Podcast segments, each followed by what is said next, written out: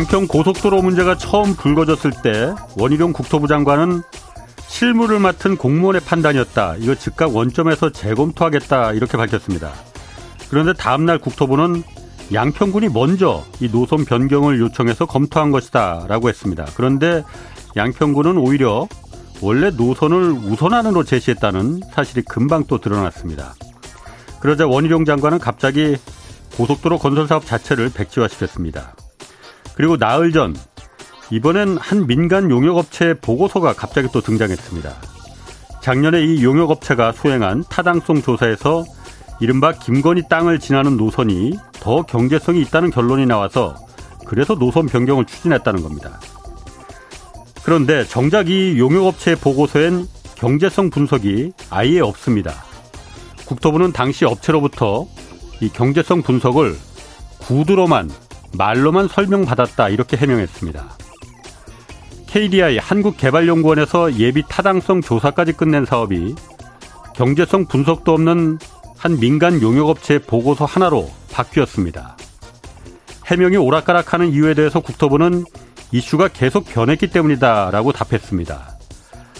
아, 처음부터 이슈는 한 가지였습니다. 6년간 순조롭게 진행되던 사업이 왜 느닷없이 대통령 처가 일가의 땅이 잔뜩 몰려있는 지역으로 그것도 전체 노선의 절반 이상을 바꿔가면서까지 변, 변경됐는지 이거였습니다. 네, 경제와 정의를 다잡는 홍반장 저는 KBS 기자 홍사원입니다. 홍사원의 경제쇼 출발하겠습니다. 유튜브 오늘도 함께 갑시다.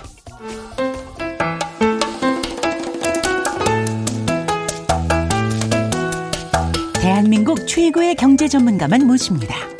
어렵고 지루한 경제 프로그램은 거부합니다. 유익하고 재미있는 홍사운의 경제쇼. 네, 잠시 기상특보 좀 알려드리겠습니다. 오후 4시에 안성시 지역에 호우경보 발효됐다고 합니다. TV나 라디오, 스마트폰 등 통해서 기상 상황 계속해서 좀 알아보시고 주변에 있는 분들께도 좀 알려주시기 바랍니다. 차량은 속도 줄여서 운행하고 물에 잠긴 도로, 지하차도나 교량 등으로 통행하지, 통행하지 말도록 하시고요. 개울가나 하천변, 계곡, 해안가 등 급류에 휩쓸리, 휩쓸리거나 침수 위험이 있는 지역에는 접근하지 마시기 바랍니다. 자, 오늘 경제쇼 배터리 어, 관련해서 좀 알아보겠습니다. 2차 전지 승자의 조건이 무엇인지 오늘 좀 자세히 알아보겠습니다. 정경윤 한국과학기술연구원 에너지 저장 연구센터 센터장 나오셨습니다. 안녕하세요. 예, 안녕하십니까. KIST죠, 그러니까 한국기술연구원이. 예, 한국과학기술연구원 KIST라고 아, 부릅니다. 거기서 에너지 저장 연구센터가 배터리잖아요. 예. 배터리 연구는 얼마나 하신 거예요? 아, 뭐 대학원 때부터 생각하면 한 25년 정도 된 것 같습니다. 25년간 배터리. 아, 그럼 배터리 기술적으로 가장 잘 아시겠네 그러면요. 아니 뭐 좀 전문가들은 많습니다. 예. 왜냐하면 요즘 배터리 워낙 일단 뭐 주식 쪽에서도 워낙 관심이 많고 그래서 요즘 이거 알고 싶어하는 분들이 굉장히 많습니다. 그래서 저희가 어, 오늘 센터장님 모신 게 다른 어떤 이런 주식 뭐 이런 그거 말고 어떤 좀 기술적으로 그리고 산업적인 면에서 한번 좀 알아보자라는 면에서 좀 모셨습니다. 아이고 이거 잠깐 또 특보가 하나 또 나왔네. 이건 좀 읽어드려야 돼서 예. 제가 좀 먼저 소개하겠습니다. 한강 달천 괴산군 목도교 지점의 수위가 계속 상승해서 어, 5시 50분에는 수위표 기준으로 4.51m, 해발 기준 92.3m 내외가 될 것으로 예상됩니다.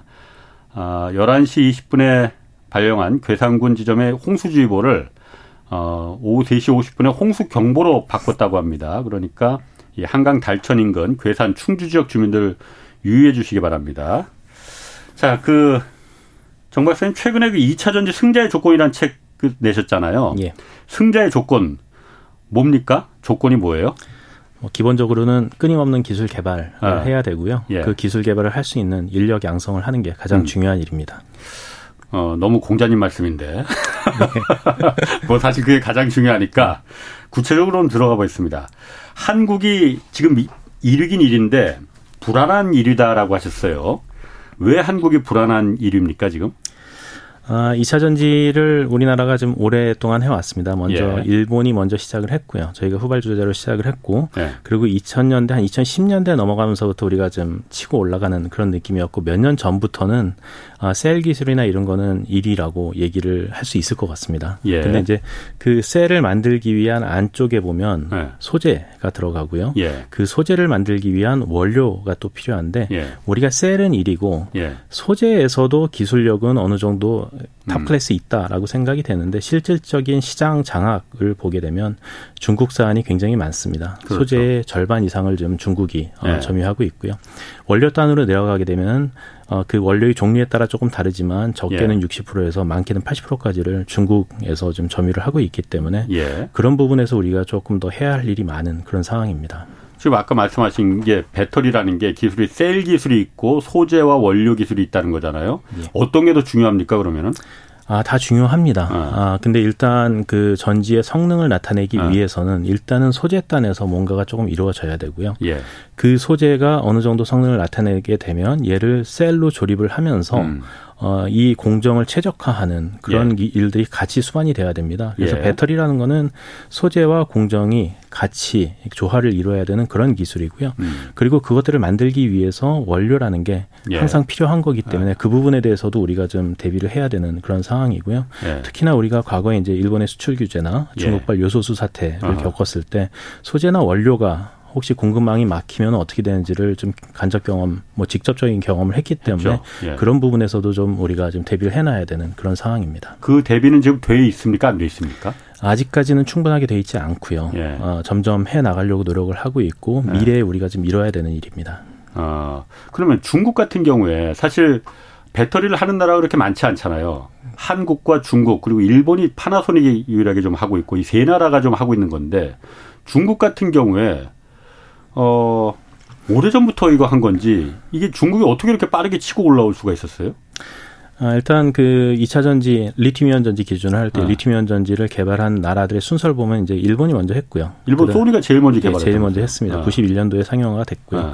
우리가 한 90년대 중후반부터 시작을 했고요. 아. 그 이후에 2000년대 넘어와서 아마 중국이 시작을 했을 겁니다. 예. 아 근데 중국이 이제 많이 치고 올라온 거는 가장 큰 요인은 가격이고요. 항상 가격. 이제 그 아. 값싼 노동력과 예. 그다음에 중국은 정부의 지원을 통해서 값을 낮추는 여러 가지 방법을 쓰고 있습니다. 예. 그렇기 때문에 가격, 가격이 가장, 가장 크고요. 예. 그 이외에도 이제 중국에서는 약간 그 2차 전지라는 걸 굉장히 핵심 기술로 지정을 해서 예. 전폭적인 지원을 좀 하고 있습니다. 예. 아, 그리고 이제 또 하나 생각할 수 있는 게 중국은 내수만으로도 어느 정도까지 키울 수가 있습니다. 그렇죠. 그런 부분도 아. 굉장히 크게 작용을 했다라고 예. 생각이 됩니다. 아, 내수만으로도 그러면은 이게 중국이 늦게 시작했는데도 불구하고 이렇게 치고 올라올 수 있었던 거는 어, 다시 말해서 뭐 반도체나 바이오나 이런 다른 산업 같은 경우에는 기술적인 거 허들이라고 하잖아요. 그러니까 기술이 굉장히 좀 축적이 돼야만이 이걸 생산하고 설계하고 뭐 만들 수 있고 그런 거잖아요. 배터리는 그런 면에서 보면은 반도체나 바이오나 이런 거에 비해서는 기술적인 허들 그 장벽이 그렇게 높지 않은가 봐요. 아, 기술적인 장벽은 존재하는데요. 예. 아, 근데 이제 2차 전지, 리튬이온 전지를 보면은 사용되는 그 응용처가 좀 다양하게 존재를 합니다. 예. 그래서 아주 하이엔드 제품도 있지만 예. 중저가로 값이 싼 그런 부분이 필요한 부분들도 있고요. 예. 그래서 이게 다양한 폭으로 존재를 하기 때문에 특히나 이제 중국에서는 값이 싼 제품 위주로 좀 많이 치고 들어온 그런 상태고요. 예. 지금도 비교를 하시게 되면 아, 하이테크가 필요한 NCM계열, 3원계라고 부르죠. 그쪽은 예. 이제 한국이 훨씬 기술이 앞서 있는 거로 어, 그렇게 평가를 평가를 받고 있고요. 예. 그런데 이제 가격이 싼 LFP, 인산철 이런 예. 것들은 예. 중국이 좀 아, 기술이 음. 좋다라고 표현을 해야 될지 모르겠지만 시장 장악은 훨씬 많이 하고 있습니다. 그러니까 지금 말씀하시는 게 배터리라는 게 지금 2차 전지가 지금 핫하긴 하지만은 그 두 종류로 나누잖아요. 그러니까 하이엔드급, 고부가 가치, 고기술 그 그러니까 고급품 그러니까 그게 아까 말씀하신 삼원계 우리나라가 주로 지금 치중하고 있는 그거고 좀 저 싸지만은 그 저부가 가치 기술적으로 좀 떨어지는 게 LFP라는 인산 처리라는 걸 재료로 해서 만드는 거 이게 주로 주로 중국이 하는 거잖아요. 그리고 거의 중국 제품이 LFP는 전 세계 시장을 다 뭐 통일하다시피 했다면서요. 아, 예. 아. 중국이 시장 점유율이 상당히 높은 건 맞고요. 예. 아, 근데 이제 우리가 못한 게 아니고 안 한 겁니다. LFP는 예, 예. 인산철은 예. 왜냐하면 예.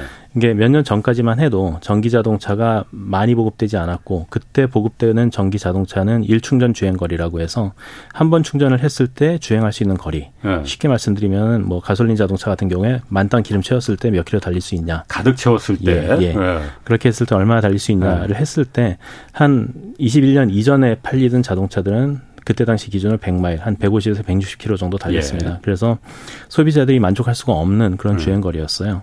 그래서 이제 그거를 높이기 위해서 예. 소비자들이 만족할 정도로 높이기 위해서는 일충전 주행 거리를 늘려야 되는데 네. 그게 에너지 밀도랑 연결이 됩니다. 예. 그 에너지 밀도가 높은 전지가 NCM 전지입니다. 그러니까 3원계. 예, 예, 예. 그래서 그쪽에 치중을 해서 한 거고요. 예. 아 그리고 이제 그 시절 지금도 그렇긴 네. 하지만은 어 이제 보조금을 지급을 해가면서 전기차를 보급하려고 노력을 했잖아요. 예. 아, 그런 측면에서는 값이 좀 비싸도 보조금을 받아서 사면 됐는데 지금에 와서는 보조금이 점점 줄어들고 있고 네. 이제는 소비자들이 자기가 사고 싶어서 전기차를 사요. 그러다 그렇죠. 보니까 이제 네. 가격이 중요해지는 겁니다. 그리고 예. 전기차의 차종도 과거에는 보면 좀 비싼 차 위주로 네. 좀 있었다면 지금은 아주 싼 자동차도 좀 만들어야 되는 그런 상황이 되다 보니까 예. 이게 이제 성능이 좋은 것도 필요하지만 값이 싼 제품도 필요한 그런 네. 상황으로 가 있는 그런 상황입니다. 그러니까 어느 쪽이 대세입니까 그러면 지금? 아직까지는 NCM이 좀 대세, 3원계가 대세라고 봐야 되고요. 어. 대부분의 이제 자동차 회사들이 아직까지는 NCM을 채택을 하고 있습니다. 근데 어. 이게 시간이 지나서 나중에 되면 어, 이제 어떤 게 어, 이제 대세를 가져갈지는 조금 더 두고 봐야 음. 되긴 하겠지만 예. 일정 부분 그냥 제가 예측하기로는 그 삼원계가 조금 더 큰 시장, 그 다음에 인산철이 조금 예. 더 작은 시장 예. 하면서 이제 양립하지 않을까라고 생각을 아. 합니다.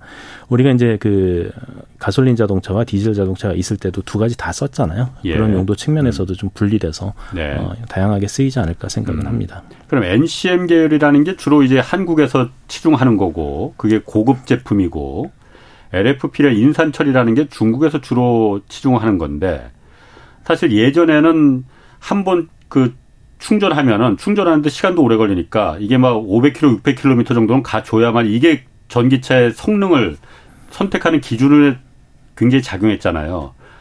그런데 요즘은 사실 충전소가 한국만 해도 굉장히 많이 생겼거든요. 한 번 충전해서 한 200km만 가도 돼라는 생각 들거든요. 예. 그러면 그런 면에서 봤을 때는 옛날에는 그런 삼원계가 가격도 또 비싸다면서요, 그게. 그리고 그게 그 대세였다고 하면은 요즘 보면은 LFP라는 중국에서 하는 게 가격도 싼 데다가 충전 해서 이제 갈 수 있는 거리는 그렇게 뭐 오래 안 가더라도 그냥 도심에서 다니기엔 충분하고 또 이게 불도 잘 안 난다면서요. 그런 면에서 봤을 때는 LFP가 더 대세로 가는 거 아닌가. 그래서 테슬라도 LFP를 채용한다고 하고 그런 거 아닌가라는 생각이 좀 들, 들거든요.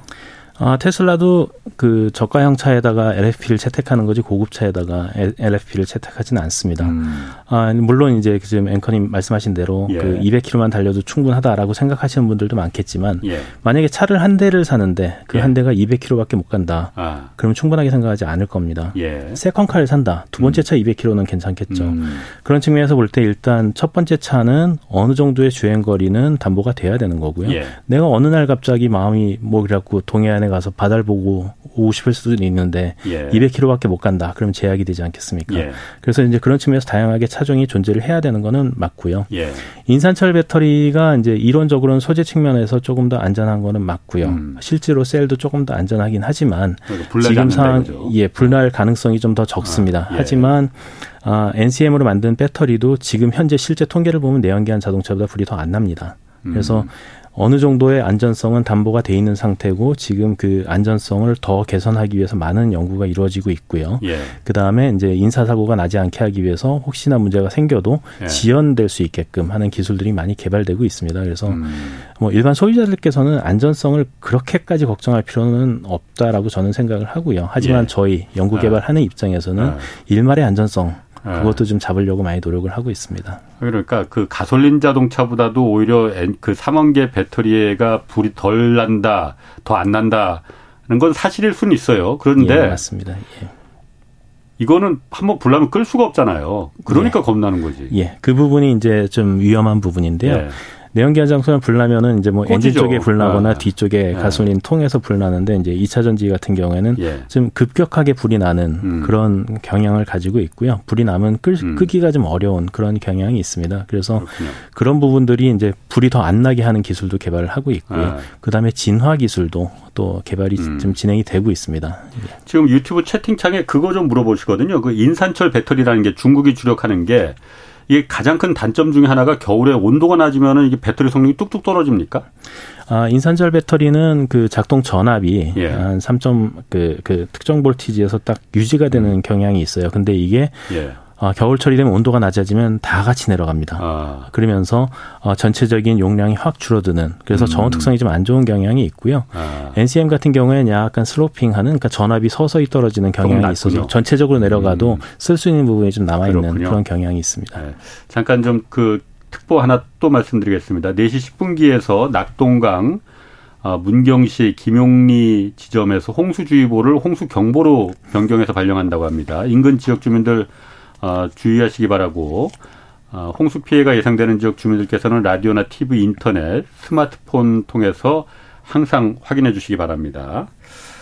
자, 그러면은 아까 그 이 2차 전지를 리튬이온 배터리를 개발한 나라가 어, 처음 개발한 데는 일본이잖아요. 일본 소니였잖아요. 그게 한 90년대쯤 됐었죠? 아, 정확히는 91년입니다. 91년. 91년이면 제가 KBS 입사한 때네. 그러면은 일본은 제일 먼저 개발했는데 왜 이렇게 그 존재감이 없습니까? 파나소닉이 물론 하긴 하지만은 일본이 왜 이렇게 됐는지는 아. 사실 저희도 좀 그 정설로 이렇게 가지고 있는 건 아닙니다. 아. 근데 이제 다만 이쪽 업계에서 일하면서 그냥 느낀 점으로 예. 그냥 감으로 말씀을 드리면 일본이 91년도에 이제 소니에서 상용화를 예. 한 이후로 일본 업체 몇 군데가 예. 아, 세계 시장의 한 90% 이상을 10년 이상 독주를 음. 했습니다. 예. 아, 그리고서 이제 우리나라나 뭐 이렇게 좀 시작을 하더라도 일본 입장에서는 못 쫓아올 거다. 우리가 예. 90% 가지고 음. 있는데 아마 그런 생각을 좀 하지 않았을까 싶어요. 예. 그러다가 이제 그 노트북 회사 한 군데 납품했던 게 이제 화재로 이어지면서 대규모 리콜 사태가 있었고요. 네. 근데 일본이 아마 그런 것들을 철저하게 대비를 하지 않은 것 같습니다. 그러면서 이제 음. 그 회사가 좀 어려워지면서 예. 이 사업이 인수되고 여러 번 인수가 됐죠. 예. 그러면서 어, 사실은 사업이 지금보다 더 빨리 잘못하면 끝날 수도 있었는데 예. 아, 파나소닉이 이제 테슬라에 그 납품을 하면서 그 분량이 엄, 그 양이 엄청나게 많습니다. 그래서 예. 그걸 통해서 지금 유지가 되고 있는데요. 아, 최근에 시장 자료를 보면은 아, 작년 대비 올해가 음. 일본이 조금 더 시장 점유율이 떨어지고 있는 것 같아요. 음. 예, 그래서 지금 리튬 이온 전지에서는 일본이 예. 뭐 정확히 얘기할 수는 없지만 네. 여러 가지 요인으로 조금 힘이 빠진 어. 게 아닌가라고 어. 생각은 하고 있는데요. 근데 이제 최근에 특허 동향이나 이런 거 보면 일본이 차세대 전지에서는 아직도 많이 특허를 내고 있어요. 전고체 배터리 전고체를 비롯해서 네. 여러 가지 차세대 예. 배터리에 음. 많이 특허를 내고 있고 전고체 전지는 뭐 일본이 제일 아직은 앞서고 있다라고 예. 평가를 하고 있기 음. 때문에 일본은 다시 제도 제도약하기 위한 노력은 계속 할 거고요. 음. 하지만 지금 사업적인 측면에서는 현재 리튬이온 전지에 대해서는 한국과 중국이 좀 당분간 경쟁하는 체제로 네. 가지 않을까 이렇게 생각이 됩니다. 그럼 그 당시에 일본은 2차 전지라는 게 그냥 노트북이나 핸드폰 정도에만 쓸 거지 이렇게 전기차나 이렇게까지 막 산업이 커질 거라고는 예측을 못 했을 수도 있겠네요. 아, 그거를 확신하지 못했지 않을까. 뭐 어. 뭐 근데 이제 자동차에 들어가는 거는 예. 2차 전지 하던 사람이 과거부터 생각은 계속 하고 있었어요. 예. 들어갈 수 있지 않을까. 음. 근데 일본에서는 지금 그거를 확신하지는 못하지 않았을까. 그래서 아. 마 일본에 이제 하이브리드 자동차 나왔을 때도 거기에 예. 최초 최근 그 최초에 나왔던 것들은 리튬이온 전지가 아닌 니켈 MH 전지가 들어갔습니다. 니켈 망간 뭐 이런 거? 니켈 아, 수소 전지라고 표현하는 니켈 MH 아, 전지입니다. 예, 예. 예. 음, 그렇군요. 그러면은 일본은 그렇다 치고 이게 사실 배터리라는 게 지금 보면 반도체만큼 커질 거라는 거잖아요. 예. 미국은 미국은 왜 여기 뛰어들질 않았어요? 미국이 뛰어들지 않은 건 아닙니다. 열심히 했습니다. 그러니까 아. 연구개발 측면에서는 미국이 사실은 원천 기술을 상당히 많이 가지고 있어요. 지금 우리가 아. 얘기하는 좀 전에 앵커님하고 저하고 얘기했던 예. NCM, LFP 이거의 아. 원천 특허를 다 미국이 가지고 있습니다. 아 그래요? 예, 그 원천 특허를 아. 가져다가 일본 예. 소니에서는 NCM이 아니고 그 이전 버전인 리튬 cobalt oxide라는 것을 이용해서 음. 상용을 한 거고요. 예. 그 특허를 가지고 계신 구디너프 교수님도 이제 소니랑 협력해서 이제 상용을 아. 진행을 한 겁니다. 예. 아, 그리고 미국에서도 이제 전지 사업을 하기 위해서 A123라는 회사를 설립해서 이제 스타트업으로 만들어져 갖고 이거를 미국 정부에서도 좀 지원하고 해서 많이 사업을 했었는데 네. 이상하게 잘 안 됐어요. 어. 이게 이제 그 2차전지 사업이라는 게 아까도 말씀드렸지만 이제 뭐 소재와 음. 공정 기술이 조합돼서 굉장히 오묘한 기술이거든요. 아, 예. 뭘 만들어 놔도 같은 라인을 깔아도 여기 까는 거랑 저기 까는 거랑 좀 달라요. 잘 안 돼요. 하다못해 이제 어. 습도의 영향도 받고요. 뭐 네. 여러 가지 영향을 받습니다. 그래서 그거를 미세하게 조정하는 일들을 해야 되는데 그래서 예. 수요를 잡아나가는 일을 해야 되는데 그런 것들을 아마 한중일 이런 나라들이 좀 잘 하는 것 같고요. 예. 예. 음. 미국은 원천 기술은 가지고 있는데 이상하게 상용화는 잘못했어요. 음, 그럼 미국도 이 배터리에 대해서 그러니까 완전히 손 놓고 있는 건 아니고 원천 기술은 많이 갖고 있군요. 그러니까 반도체처럼. 예, 예 원천 기술은 많이 가지고 있고요. 예. 어, 벌써 한 2, 30년 이상, 20년 이상 음. 어, 2차 전지를 자동차에 탑재하는 거에 대해서 예. 연구개발 투자를 상당히 많이 하고 있습니다. 음. 예. 그 아까 그 우리가 어쨌든 이 미국의 인플레이션 감축법 뭐 IRA 이것 때문에 굉장히 그때 막 뉴스가 되고 그랬었잖아요. 예. 그때 예. 보면은 중국에서 이거 중국 거 쓰지 말라는 거잖아요. 목적은. 그럼 보면은 중국 걸그 속에 들어가는 리튬부터 시작해서 여러 가지 뭐 그 광물들을 중국 걸 안 쓰고는 못 빼기겠더라라는 거잖아요. 이게 중국의 그 아까 말씀하신 대로 이제 부품이나 소재, 원료 광물들 이거를 우리가 못 만드는 겁니까? 아니면은 안 만드는 겁니까? 일단은 안 만든 거라고 봐야 될 것 같습니다. 어, 못 만든 같아요. 거는 아니고요. 아. 일단 소재를 보면 소재도 우리가 어, 양극재는 특히 예. 기술 개발을 많이 해서 예. 우리 우리 기업들이 많이 생산을 그렇죠. 하고 있고요. 예. 시장 점유율도 어느 정도 차지를 하고 있고요. 예.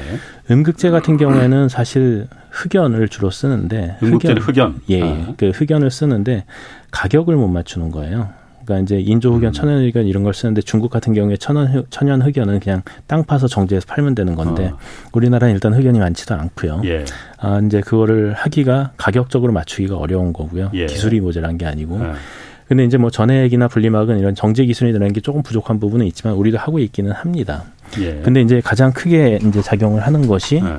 그 중국산이 훨씬 더 싸기 때문에 기업들에서는 어쨌든 이윤 창출을 하기 위해서는 cost down을 해야 되잖아요. 예. 그런 측면에서 중국에 많이 쓰인 게 있고요. 예.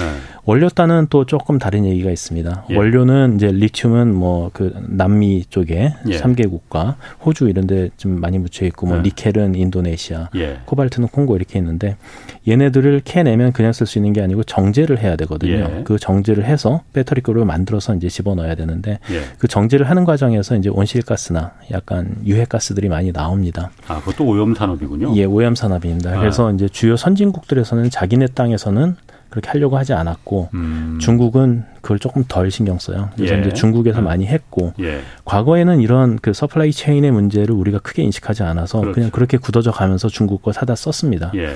근데 이제 지금에 와서는 우리 뭐 그 아까 말씀드린 요소수 사태든 음. 아니면은 지금 IRA, CRMA 이런 것들 때문에 그런 것들을 좀 다변화하고 예. 좀 중국 의존도를 좀 탈피해야 되는 상황에 있고요. 예. 그리고 이제 그 정제할 때도 온실가스 나오는 거를 좀 저감시키기 위해서 예. 친환경 공정을 개발해서 그러한 정제들을 중국뿐만 아니고 음, 다른 음. 나라에서도 할 수 있게끔 이렇게 만드는 일들을 해야 됩니다. 그래서 예.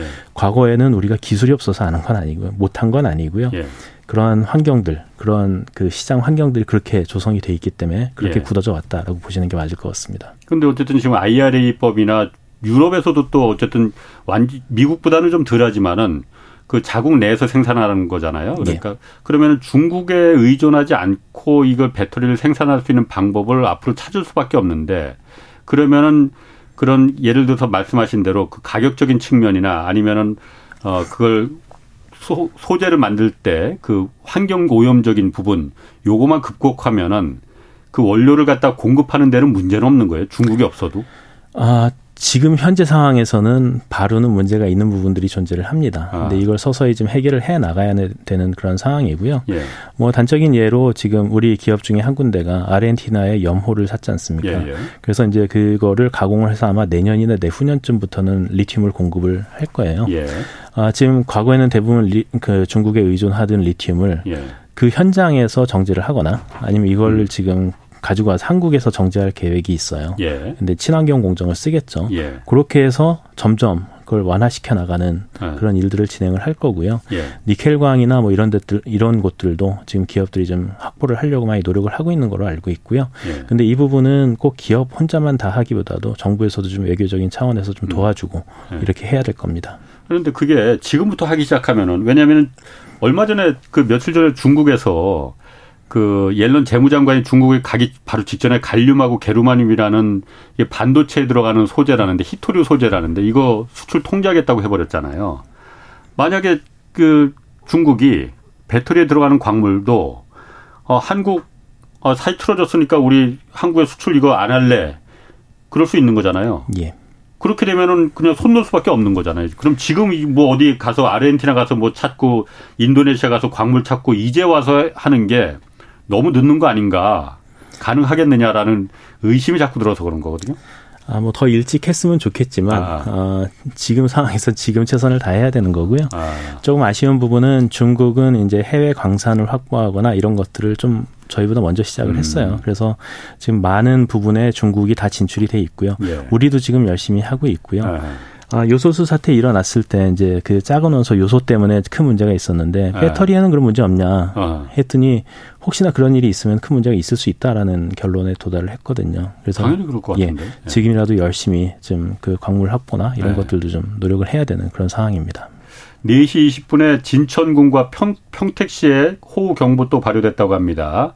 이 지역 계신 분들 어, 기상 상황 계속 미디어 통해서 좀 알아봐 주시고 차량들 특히 주의해 주시기 바랍니다.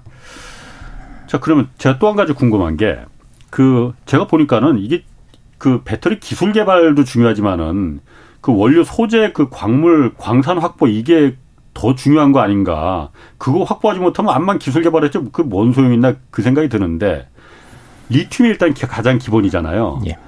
리튬을 지금 우리나라도 그렇고 중국도 그렇고 다 아르헨티나 뭐 볼리비아 이런 남미에 있는 그 안데스 산맥에 있는 그 염호에서 이걸 만들어서 갖고 온다고 하잖아요. 제가 그냥 언뜻 그 주워 들은 상식으로는 리튬이 바다에 굉장히 많다고 그랬는데 바다에서 그냥 바닷물에서 서해바다 동해바다에서 그냥 뽑아서 이렇게 쓰면 안 되는 건가? 아, 너무 무식한 질문인가요, 이거? 아, 바닷물 속에 리튬이 존재하는데 네. 굉장히 많은 수준은 아니고요. 예. 이제 나중에 아주 급하면 그걸 하겠지만 네. 현재로서는 아직까지는 경제성이 나오지 않는 것으로 이렇게 좀 알고 있습니다. 그래서 경제성. 이제 예, 호 그러니까 리튬도 염호에 존재하는 것도 있지만 암염도 존재를 해요. 예. 그러니까 덩어리로 있는 예. 형태. 그래서 호주 쪽은 아마 암염일 거고요. 예. 남미 쪽이 염호 쪽으로 돼 있는데 예. 현재로서는 거기서 가져오는 게더 예. 경제성이 있는 거고요. 어. 근데 이제 나중에 리튬이 아주 부족하면 바닷물에서 빼내는 기술도 음. 기술 자체는 개발이 돼 있는데 아직 경제성까지 확보돼 있는 그런 상황은 아닙니다. 음. 그런 염호라는 건 사실 굉장히 그 증발돼서 짠 굉장히 농도가 진할 텐데 그렇기 때문에 리, 리튬 농도도 그렇게 진하기 때문에 거기서 뽑는 게 더 경제성이 있다고 보는 건가요? 예, 그렇죠. 예. 그 아. 소금의 염전 생각하시면 됩니다. 네. 증발시키면 소금 나오잖아요. 예. 거기 좀 정제하고 이렇게 하잖아요. 예. 마찬가지로 그 염호에는 리튬이 그런 식으로 나오는 겁니다. 아, 그러니까 이미 그러니까 거의 바닷물은 다시 또 이거 증발시켜야 되는데 거기는 예. 이미 증발이 한 차례 된 거기 때문에 그게 훨씬 예. 더 유리하다. 굉장히 농도가 높은 그런 아, 상황이죠. 예. 그렇군요. 그리고 또 한 가지 요즘 보면은 배터리가 전기차 요즘 사실 굉장히 많이 나오잖아요. 생각했던 것보다 훨씬 더 빠른 속도로 사람들이 쓰, 쓰더라고요. 그러면은 전기차가 어 이게 배터리 많이 쓰면은 평생 쓸 수 없는 거잖아요. 예. 몇 년 동안 쓸 수 있어요? 대개 보면은. 아, 지금 기업들에서 targeting을 하는 거는 예. 10년 보증을 하고 30만 킬로 정도를 보증하는 거를 targeting으로 지금 음. 기술 개발하고 있고요. 예. 어, 실제로 이제 그 날씨가 아주 좋은 캘리포니아 예. 이런 데서 테슬라 자동차를 한참 운행한 다음에 예. 한 2, 30만 킬로 운행한 다음에 분석을 해 보니까 예. 어, 배터리 성능이 크게 안 나빠졌다라는 얘기도 있습니다. 어. 그래서 어, 최소한 지금의 내연기관 자동차 수명까지는 보장하는 예. 음. 어, 그런 타겟팅으로 연구를 하고 있습니다. 아, 그렇군요. 그러니까 내연기관 차만큼은 쓸 수 있겠다 예. 이거군요. 그러니까 10년에서 15년은 쓸 수 있게 아. 만드는 거죠. 그러면 어쨌든 이게 그 배터리가 어, 폐 배터리도 굉장히 많이 나올 거 아니에요. 이게 환경적인 문제도 있을 테고 어, 이걸 재활용해야 되는 유럽에선 이걸 그 배터리 문제를 규제 중에 하나로다가 삼았다면서 반드시 재활용 시켜야 된다. 그러야만이 유럽의 배터리를 수출할 수 있다. 뭐 이런 규제까지도 지금 준비하고 있다는 거잖아요.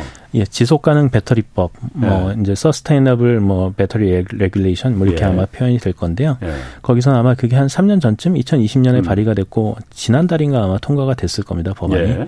예. 아 그거에 따르면은 이제 니켈, 리튬 그다음에 납축전지도 포함되고 납 이런 것들은 일정 비율 이상을 재활용품을 써야 됩니다. 그러니까 폐 배터리에서 네. 원소를 뽑아내서 새로운 배터리를 만들 때 그걸 집어 넣어야 되는 거죠.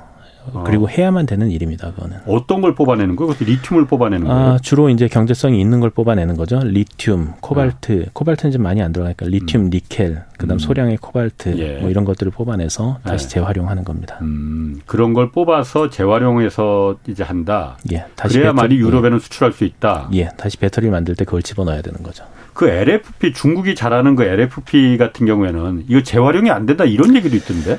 기술적으로 안 되는 건 아니고요. 예. 경제성이 안 나오는 걸 겁니다. 경제성? 그래서 예, 예. LFP는 보면 리튬은 좀 뽑아낼 수가 있는데 예. 리튬 하나 뽑아내자고 그 배터리 뜯어서 이렇게 하는 거. 예. 가 이게 경제성이 있냐라는 음. 의구심이 들고요. 예. 거기에 이제 또 유가 금속이라고 하는 게 이제 그 NCM 3원계 같은 경우는 니켈, 코발트, 망간이 있는 걔네를 뽑아내면 되는데. 그럼 비싸죠. LFP는 철이잖아요. 예. 철은 굉장히 흔한 물질이거든요. 값이 싸요. 아. 그 LFP의 장점이 예. 철이 싸기 때문에 싼 장점은 있는데 음. 재활용을 하자고 보니까 유가 금속이 없어요.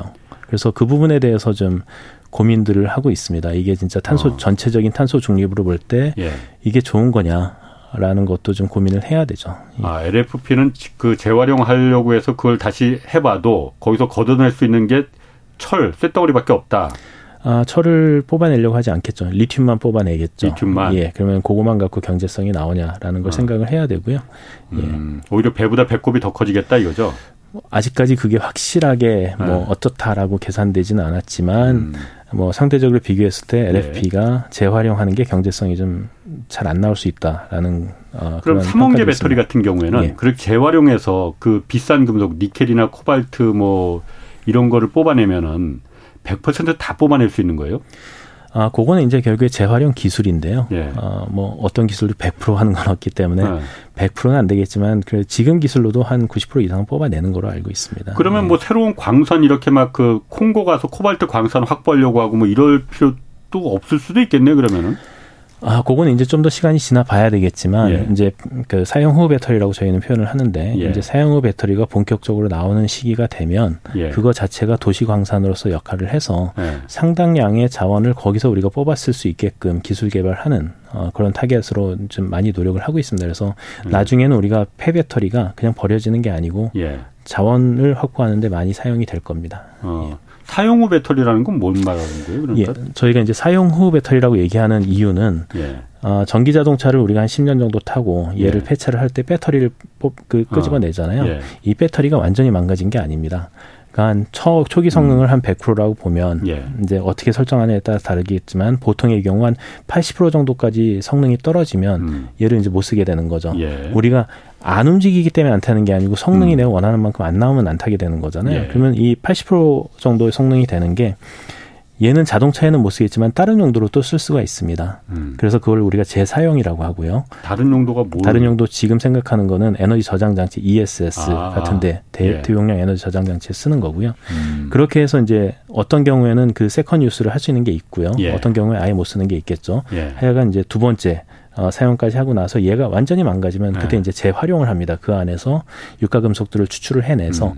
다시 배터리를 만드는데 쓰는 거죠. 음, 그러니까 먼저 전기차 같은 고급 용도에 먼저 쓰다가 그다음에 예. 떨어지면은 에너지 저장 장치 예. 요즘 태양광 발전소 이런 데서 예, 쓰는 맞습니다. 거 거기다 예. 먼저 쓰고 예. 여기서도 이제 못 쓸 정도가 되면 그때 이제 다 분해해서 예. 뽑아내는 거군요. 예, 맞습니다. 아, 그럼 그 폐 배터리 그 활용 이 산업도 배터리 만드는 제조 산업만큼이나 유망할 것 같은데. 아, 굉장히 큰 산업으로 발전을 할 거라고 생각을 하고 그러니까. 있습니다. 지금은 아직까지는 전기 자동차가 본격적으로 보급은 되고 있지만 본격적으로 예. 폐차로 나오지 나오고 있지는 않은데 예.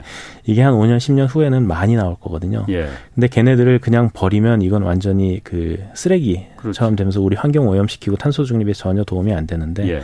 어, 그런 걸 위해서 탄소 중립을 위해서라도 폐배터리 재활용 사업은 꼭 해야만 되는 그런 네. 사업입니다. 그거 하고 있습니까 그러면은? 예, 그걸 하는 기업들이, 기업들이 존재를 하고요. 예. 어, 지금 점점 그, 그 키워 나가려고 노력을 아. 하고 있습니다. 근데 새로 진출하는 기업들도 꽤 있습니다. 그 폐배터리는 사실 제가 보니까는 이미 배터리는 어, 완성 단계까지는 아니지만 어느 정도 성장이 좀 그 된 산업이고 진입이 좀 그 불안정한 그 불가능한 이 부분인 것 같고 이걸 갖다 다시 폐 배터리 산업은 재활용 산업은 그것만큼 커질 것 같은데 어느 나라가 지금 여기서는 그러면은 폐배터리는 가고 있습니까? 아 이것도 결국에는 이제 뭐 한국, 중국이 좀 하고 있는 것 같습니다. 음, 예. 이것도 예. 어, KIST에서도 지금 그럼 그 부분 하고 있어요? 아, 저희는 그 재활용 측면보다도 이거를 좀 재생시키는 기술을 조금 연구하고 저희는 약간 기초 원천 쪽이라 네. 약간 좀 좀 더 먼 미래를 쳐다보고 연구하고 있고요. 아, 실제 이제 재활용을 연구하는 다른 출연연들이 예. 여러 군데가 존재를 합니다. 어. 예. 재생이라는 건 그러니까 다시 살린다는 거잖아요. 그러니까 그, 예를 들면 어. 유가 금속을 추출해내는 게 아니고 예. 얘가 성능이 떨어졌는데 예. 뭐 예를 들어서 분석을 해보니까 어. 리튬이 많이 디플레이션 됐다. 예. 리튬 집어 넣어줘서 재생시키거나 뭐 이런 그러니까 전극단이나 혹은 완전히 어, 분해하지 않더라도 아. 좀 살려내는 방법들을 찾아내려고 노력을 하고 있습니다. 아, 다시 그러니까 100% 충전 용량을 다시 끌어올리는 방법 예, 예. 그것도 가능해요 그러면은? 아, 일부 가능합니다. 아직까지는 먼 미래의 기술입니다. 예. 어. 그렇게 되면 사실 그 부분도 야 이게 배터리 산업이 그냥 한 발 한 발 이제 그 가지가 여러 군데로 뻗어 나가는 거예요. 그 산업 분야가. 예, 오묘하게 여러 가지가 있습니다. 그러게. 어, 그래서 배터리 배터리 네. 이제 하는구만. 자 그러면은 그 아까 전고체 배터리 잠깐 얘기 나왔는데 전고체 배터리가 이게 게임의 게임 체인저가 될 것이다 이런 얘기를 많이 하잖아요. 어, 게임 체인저라는 거는 완전히 배터리 시장을 이제 뒤바꿔 놓는다는 거잖아요. 그러면 전고체 배터리가 지금 일본 그 도요타가 제일 앞서 나가고 있다고들 해요. 예. 여기서 만약 개발이 되면은 우리 그 액체형 지금까지 하던 기존의 액체형 배터리 하던 한국이나 중국이나 다른 LG 에너지 솔루션이나 뭐 삼성 SDI 얘네들은 이쪽도 다 그러면은 사업 접어야 되는 겁니까? 아니요, 그렇지 않을 겁니다. 그러니까 전고체 전지나 그러니까 모든 배터리는 자기만의 특성을 가지고 있습니다. 그래서 전고체 전지는 아마 자동차 쪽에 일부에 쓰일 거고요. 예. 아, 그리고 다른 용도에도 좀 많이 쓰일 거고 이렇게 될 건데 뭐 과거에 예를 들어 보면 납축 전지 혹시 아시나요? 납축 전지 자동차에 들어가 있는 예, 것 같아요. 그 내연기관 자동차에 예. 납축 전지가 있는데 예. 아, 과거에 게임 체인저라고 하는 리튬이온 전지가 나왔는데 리튬이온 전지가 그 납축 전지를 대체를 못했습니다. 아. 특성이 달라요. 그러니까 납축 전지는 값이 싸면서 신뢰성이 있고 뭐 이렇게 되는 특성을 아. 가지고 있고 아, 리튬이온 전지는 고품질인 대신 가격이 비싸요. 그래서 예. 쓰일 수 있는 어떤 범위가 다릅니다. 음. 그래서 대체를 완벽하게 하지는 않았고요. 예. 둘다 쓰이고 있고 실제 한 뭐 몇 년 전까지만 해도 그러니까 21년에 이제 전기 자동차가 본격 보급되게 음. 됐는데 그 이전에 몇 년 전으로 가보면 납축 전지 시장이 더 컸습니다. 아. 근데 이제 지금의 이제 리튬이온 전지가 많이 쓰이고 있는데 이 리튬이온 전지는 지난 20몇 년 굉장히 개발되어 온 거예요. 예. 그래서 어느 정도 신뢰성을 확보한 전지이기 때문에 예. 앞으로도 전기 자동차에 한동안은 계속 쓰일 거고요. 예. 전고체 전지가 개발된다면 그 안에서도 진짜 안전성이 더 많이 담보가 돼야 되는 그런 부분에 일부 침투를 먼저 하게 될 거고요. 음. 아, 그리고 전고체 전지가 물론 게임 체인적인 한데 얘가 이제 본격 시장에 진출하기 위해서는 규 모의 경제로 가서 가격을 맞추는 일을 또 해야 됩니다. 음. 그래서 좀 시간이 많이 필요할 거고요. 아, 저는 개인적으로 새로운 2차 전지가 나오면 새로운 시장을 창출하면서 점점 커간다라고 예. 표현을 하고 싶습니다. 그러니까 그 기존의 리튬이온 시장 그 배터리 시장은 그거대로 살아남을 가능성이 있다. 예. 납축 전지가 살아남았듯이. 예. 근데 그 그거하고는 납축 전지하고 좀 비교는 좀 제가 기술적으로 잘 모르지만은 예. 언뜻 생각하기에 약간 좀 무리다 싶은 게 아니 뭐 제가 그저 꼬투리 잡는 거 아니고 예. 리튬이온 전지와 전고체 배터리는 같은 그 쓰임새가 똑같잖아요. 전기차 배터리에 들어가는 용도인데 다만 리튬이온 기존에 그 지금 쓰고 있는 거는 일단 어, 한 번 충전하는데 그렇게 한 500km 정도 예를 들어서 그럴 것 개발까지 못 간다. 그리고 불나기 쉽다. 또 아까 말한 대로 LFP 같은 경우에는 싸더라도 이게 겨울 되면 성능이 뚝뚝 떨어진다. 이 모든 단점을 다 극복한 게 전고체 배터리라는 거잖아요. 불도 안 나고 한 번 충전하면 500km가 아니고 1000km 갈 수 있고 그리고 가격도 가격은 어떻게 되는지 모르겠다. 어쨌든 모든 단점을 다 극복하는 거잖아요. 그러면은 납축전지가 살아남았듯이 그 기존의 배터리 리튬이온 배터리가 아, 살아남을까 그 생각 저는 드는데요. 아, 일단 제가 말씀드린 거는 50년 후 뭐 이런 얘기를 말씀드린 건 아니고 아. 아, 향후 뭐한 10에서 15년, 20년 정도를 얘기를 한 음. 거고요. 예. 전고체 연지가 우수한 특성을 나타낸 거는 맞지만 예. 아, 실제로 이제 얘가 상용화되더라도 아, 그 산업 생태계가 완전히 갖춰져 있기 전까지는 가격이 좀 비쌀 음. 가능성이 있습니다. 예. 그래서 아, 모든 자동차 특히나 완전 하이엔드급이 아닌 어느 정도 가격 경쟁력이 있어야 되는 그런 데는 초기에는 들어가기가 쉽지가 않을 거고요. 음. 그래서 이제 그런 부분에서 많이 시간이 필요할 거라는 말씀을 드리는 거고요. 아, 그리고 또 하나는 어, 전고체 연지가 2030년경 뭐 많은 기업들이 그때 이제 뭐 상용을 하겠다라고 얘기를 하는데 그게 일반 소비자가 살 수 있는 수준의 상용화는 아닐 거라고 생각을 합니다. 일단은 어, 그 프로토타입이나 이런 거로 선을 음. 보이긴 하겠지만 예. 어, 먼저 작은 거로 테스트하고 나서 자동차에 들어가지 않을까 이렇게 생각을 하고 있고요. 예. 현재 리튬이온 전지를 보더라도 91년에 상용화된 이후로 실제 전기 자동차에 제대로 탑재이 되기 시작한 거는 2010년대 후반부터거든요. 그래서 예. 한 대략 한 20년 정도를 검증을 하고 지금 들어간 겁니다. 그래서 예. 전고체 엔진은 우리가 이제 그 이차전지 기술력이 갖춰졌기 때문에 그만큼의 시간이 필요하지는 않겠지만 예. 얘가 본격 진입할 때까지는 많은 시간이 필요할 거고요.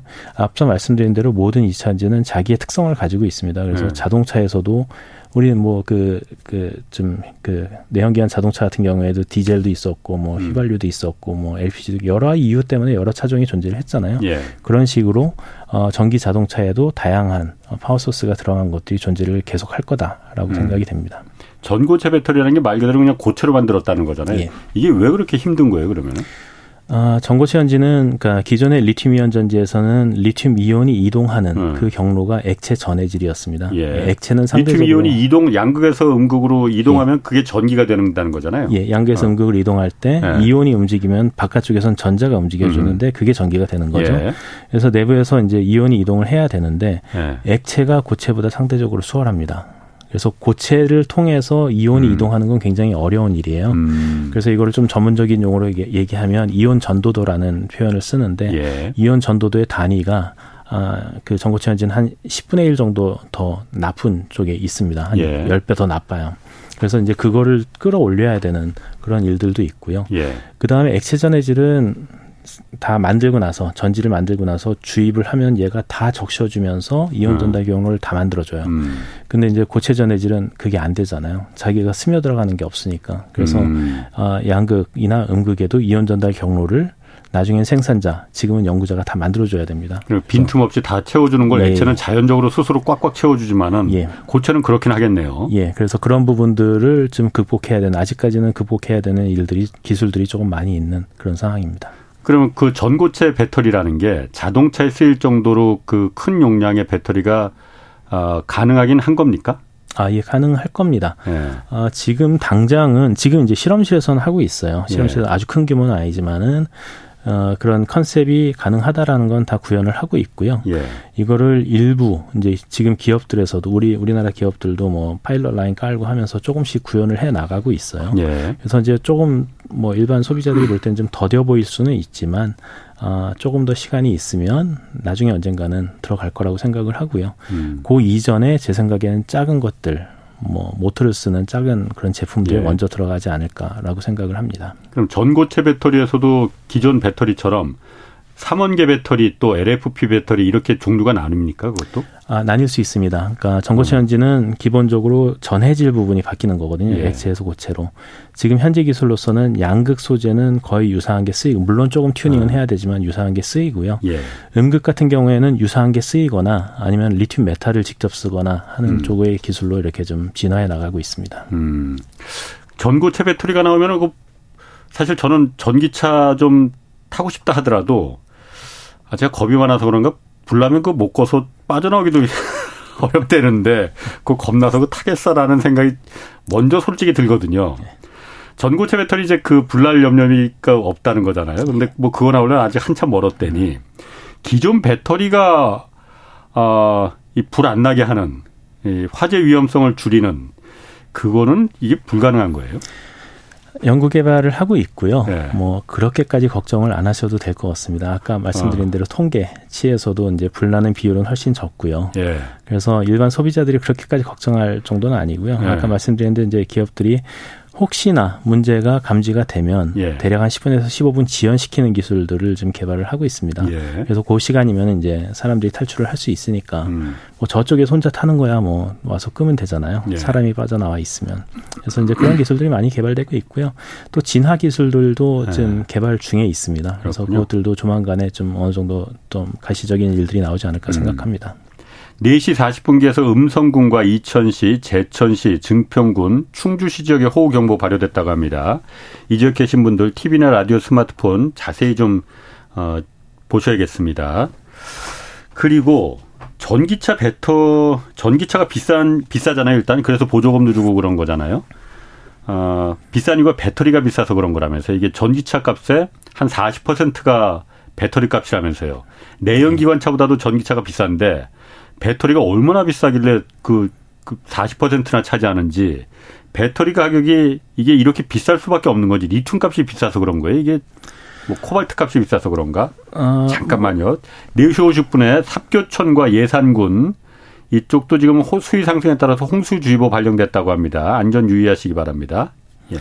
예, 기본적으로 이제 비싼 원소들이 들어갑니다. 리튬이나 예. 니켈이나 뭐 그 음극의 집 전체도 카퍼가 들어가고 이렇게 음. 여러 가지가 들어가는데 아, 걔네들이 비싸기 때문에 아, 예. 아, 그런 부분도 있고요. 아, 그런데 이제 기업들이 많이 노력을 해서 사실은 예. 저희가 한 5년 전 뭐 그때 예측했던 것보다 가격이 더 많이 내려가 있긴 해요. 예. 그래서 지금 상당히 우리가 기대했던 것 이상으로 좀 가격이 내려가고 있기는 합니다. 예. 아, 근데 음. 이제 여기서 더 낮춰야 되니까 우리가 새로운 전지 시스템도 생각을 하고 있는 거고, 음. 뭐 LFP라는 것도 그래서 나오는 거고, 예. 뭐 미리 말씀을 드리자면은 LFP는 중국만 하고 있는 건 아니고요. 어, 우리 기업들도 지금 그 생산을 하고 있는 데도 있고요. 생산 음. 시작한 지 많이 오래되진 않았지만 또 생산을 검토하고 있는 그런 기업들도 있습니다. 그래서 다각도로 가격을 낮추기 위한 노력은 많이 하고 있습니다. 음. LFP는 지금 해봤자 너무 늦는 거 아니에요? 그러면 이미 중국이 다 잡고 있는데? 아, 그거는 이제 시장적인 측면에서 시장 점유율은 그런데요. 예. 아, 우리는 LFP에서도 약간 그 고품질 음. 제품 쪽으로 어, 예. 어, 경쟁을 해야겠죠. 가격 경쟁력으로 우리가 이기기는 쉽지는 않습니다. 음. 그래서 이제 고품질 제품으로 어, 기술 개발을 해야겠죠. 이것도 좀 물어보겠습니다. 이게 이거 물어봐도 될란지 모르겠는데 그 어쨌든 정 박사님은 이거 2차 전지를 개발하는 개발자 입장이시잖아요. 네. 어 근데 사실 요즘 보면은 이 우리나라 주식 시장을 거의 2차 전지가 끌고 가고 있다시피 그렇다 해도 이제 무방할 정도로 2차 전지가 워낙 막 그 입에 많이 오르내리지 않습니까? 개발자 입장에서 봤을 때 2차 어, 전지가 배터리가 아무리 유망 산업이라 하긴 하는데 이게 거품입니까 아닙니까? 그런 거 물어봐도 될라나요? 일단 저는 주가를 모릅니다. 주식을 예. 전혀 안 해서 주가는 잘 모르고요. 예. 다만 이제 그 저희가 가끔가다 뭐 그런 얘기하는데 어디 커피숍 가서 앉아 있어도 예. 뭐자 어디 회의 가다가 시간 좀 나서 커피숍 앉아서 뭐 일하고 있으면 옆에서 뭐 사람들이 뭐 리튬이온 전지가 어쩌고 뭐 전고체인지 어쩌고 어. 이런 얘기를 해요. 에코 얘기 하, 죠 뭐 그런 얘기도 들리고 예, 뭐 예. 뭐 여러 군데 얘기를 합니다. 어. 근데 그런 것들이 일단 2차 전지 우리나라 기업들 혹은 우리나라 연구자들 개발자들이 2차 전지에 대해서 굉장히 노력을 했고 음. 지금 그동안에 노력해왔던 게 지난 20년대 초반부터 두각을 나타내면서 예. 그러면서 아, 그 전에는 잘 안 보이던 것들이 일반 소비자들한테 지금 보이고 있는 거죠. 그러다 보니까 음. 그분들이 음, cell maker만 얘기하는 게 아니고 소재 메이커 얘기도 하고 있는 거고 아하. 많은 관심을 가지고 있고 또 예. 어디서 들으니까 뭐 25년경 된 메모리 반도체 시장이랑 버금가면서 네. 우리나라의 주력 먹거리 산업이 된다. 뭐 이런 예. 얘기가 들리니까 좀 관심을 많이 가져주시는 게 아닌가라고 예. 생각을 합니다. 근데 음. 그런 뭐 그 주가만 너무 관심 가지지 마시고 그 업계에 일하는 사람들도 예. 좀 쳐다봐 주시고 기술도 좀 쳐다봐 주시고 이랬으면 좋겠습니다. 저희 경제쇼에서도 관심 갖는 부분은 정 박사님 같은 이런 산업의 이 영향 이런 거에 저희는 사실 더 예. 치중을 하고 있거든요. 그래서 그래서 좀 물어봤습니다. 예. 그 어쨌든 지금 배터리 개발하는 개발자 입장에서 우리나라 이 기업들이 아 글로벌 시장에서 이 승기를 잡으려면은 어떤 점들을 좀 주력하고 챙겨야 될지 좀 느끼시는 거 있으실지. 아, 지금 어쩌다 보니까 이제 어쩌다 보니까는 아니죠. 뭐 시장 예. 환경이 그렇게 됐는데 한국과 중국의 경쟁이 굉장히 심화되고 있는 그런 상황입니다. 예. 그러면은 한국의 가장 큰 무기는 기술력입니다. 그리고 예. 중국의 가장 큰 무기는 현재로서는 그들의 내수 시장과 가격인 것 예. 같거든요. 그래서 지금 우리 입장에서는 아, 중국과 가격 경쟁력으로 일대일로 경쟁을 하기는 쉽지는 않은 상황이에요. 그래서 예. 우리는 기술 개발을 통해서 고품질의 제품을 만드는데 많이 치중을 해야 되지 않나라고 음. 생각이 되고요. 예. 그렇게 하기 위해서는 끊임없이 뭐 아주 초반에 말씀드렸지만 음. 끊임없이 음. 기술 개발을 해야 되고요. 예. 그리고 지금 우리 업계에서 굉장히 우려하고 있는 것 중에 하나가 아, 인력 부족입니다. 특히 음. 고급 인력 부족. 그래서 어, 지금 뭐 인구는 줄고 있고, 예. 뭐, 근데 이제 기업들에서는 수요는, 인력에 대한 수요는 많이 늘고 있고, 그래서 그런 인력들이 충분히 공급돼야지 사실 기술 개발도 다 사람이 하는 거잖아요. 그렇죠. 그래서 그런 인력 공급이 충분히 이루어져야 되는 그런 상황에 있습니다. 배터리 인력은 화학 쪽에 그러면 공부를 하는 사람들이 가는 겁니까? 아, 대부분은 이제 재료랑 화공 하신 음. 분들이 있고요. 그 예. 안에 이제 화학도 있고 BMS 쪽 가면 전기 전자도 음. 있고 좀 다양한 전공들이 좀 어, 섞여서 그렇군요. 진행을 하고 있습니다. 오늘 아주 기술적으로 궁금한 거 많이 풀렸습니다. 고맙습니다. 네. 정경윤 한국과학기술연구원 센터장이었습니다. 내일 오전 유튜브로 경제적 플러스 업로드 됩니다. 이번 주에는 인공지능 AI의 진화와 미래 자세히 살펴보겠습니다. 홍사원의 경제쇼였습니다.